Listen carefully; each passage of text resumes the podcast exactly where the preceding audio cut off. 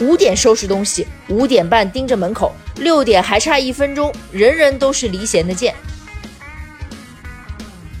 单看这句话有点道理，但放在大环境里，有点像鸵鸟把头埋进沙子里。无数回流的人才加起来，就会给二三线城市职场输送源源不断的动能。打脸职场套路，让办公室更有温度。Hello，大家好，我是陆小丧。上一期我们大致描述了一下一线城市一些有退路的朋友，因为不想继续卷下去了，所以选择回家。但由于种种原因吧，又成了二三线城市的新一代卷王。节目上线以后呢，评论区比较有代表性的有三类评论啊。我的初衷一直是想跟大家有所交流嘛。那我就花一点点时间啊，先集中回复一下。第一类评论呢，是没听完全篇就急着说我这是什么逻辑？人才回流不正是促进家乡发展吗？这个我就不多说了，各位听到底的听众朋友们自然明白，我确实就是这个观点，只是放在后半部分去讲了。第二类评论呢，呃，是想跟我进一步探讨啊，到底什么叫内卷？有一位朋友在评论里提出，更多的付出没有相应更多的收获才算是内卷。我觉得有点片面了。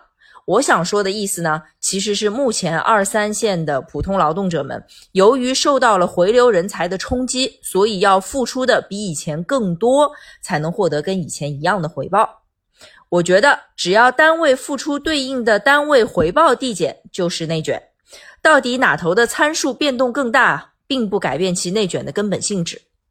然后第三类评论呢，直接引发了我关于今天这一期的思考，就是有朋友在留言里说啊，二三线城市月薪三五千的工作，因为当地消费水平的关系，跟一线城市的月薪一两万差不多。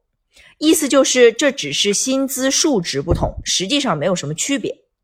这一点怎么说呢？单看这句话有点道理。但放在大环境里，有点像鸵鸟把头埋进沙子里。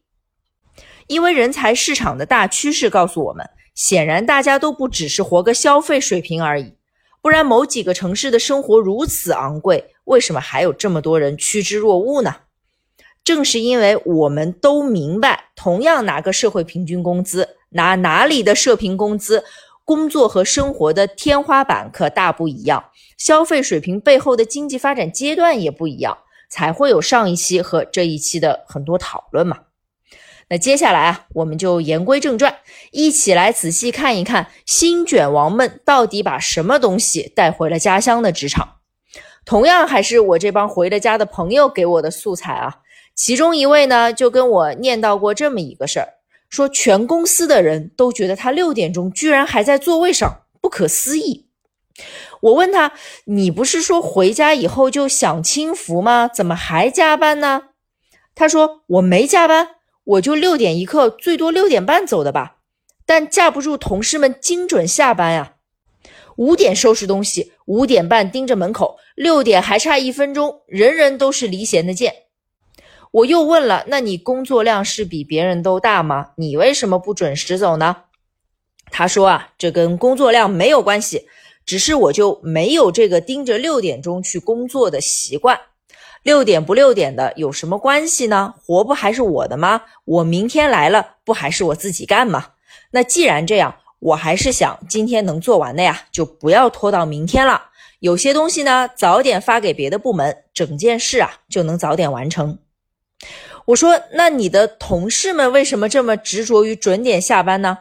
他就在电话那头笑啊，说：“我都已经是个讨人嫌的卷王了，我还采访人家这种问题吗？还想不想混了？”说实话，不用他采访，我能理解，因为到点下班这个观念啊，在竞争没那么激烈的城市，实在是太深入人心了。我觉得吧，你说为什么大家都格外计较我必须准时走呢？归根结底啊，还是多干活也没多大收获，或者说多干活得到的不但少，而且天花板非常明显，我就更愿意早点回家呀，更愿意过我悠闲的小日子，就看不上这点东西。那再推一步，还得说到商业社会的发展上去。就是我再努力又能怎么样呢？这句话让大家只愿意工作到准点为止，活是公司的，业绩是老板的，我只管到点下班。那如果啊，假设啊，我每次多努力一点，我身边的环境总能给我更丰厚的奖赏呢？如果我身边全是比我优秀还比我努力的人啊，他们逐渐获得了我也想要的一切，我又会怎么做呢？一线城市啊，提供的就是这种永不满足的竞争状态，总有更优秀的人在那儿拼命的卷，永不停歇，没完没了。虽然有些朋友厌倦了、累了，回家了，但优秀的惯性还在，一时半会儿他真的停不下来。即使人回去了，但激烈竞争的烙印还在，总想在工作上精益求精、不在意几点下班的思维模式也还在。就算理智上啊，有些人明白自己已经不需要那么努力了啊，身边的环境比以前平和太多，有个差不多就够了。但行为上啊，确实是刹不住车。在每一个人的个体层面上，或许这种奔跑的惯性总有一天会耗尽，但无数回流的人才加起来，就会给二三线城市职场输送源源不断的动能，然后就会有更多城市的商业机器缓缓启动。越转越快啊，驶向更富裕的未来，这就是卷王们带回家的东西，是在一线城市竞争中塑造的动能和惯性。人才层面上啊，一线城市的辐射效应就在这里。下班时间这点事儿，只是时代宏大变迁的小小缩影。我当然没有鼓吹加班好或者谴责到点下班的意思。这件事呢，本身没有对错，只是适者生存。环境啊，自然会带着我们往前走的，这都是商业社会发展的必然规律。对非常耐心一路听到最后的朋友们呢，我还想多说一句话：不要因为一时气愤，感觉被卷王们打破了以往的平静，就陷入那种抱怨的情绪里啊，止步不前。内卷既然发生了啊，就分析它、思考它、面对它，并努力从中获利，千万不要皇帝的新衣。好，今天我想分享的内容就到这里，感谢大家的时间，我是陆小丧，我们下期节目再见。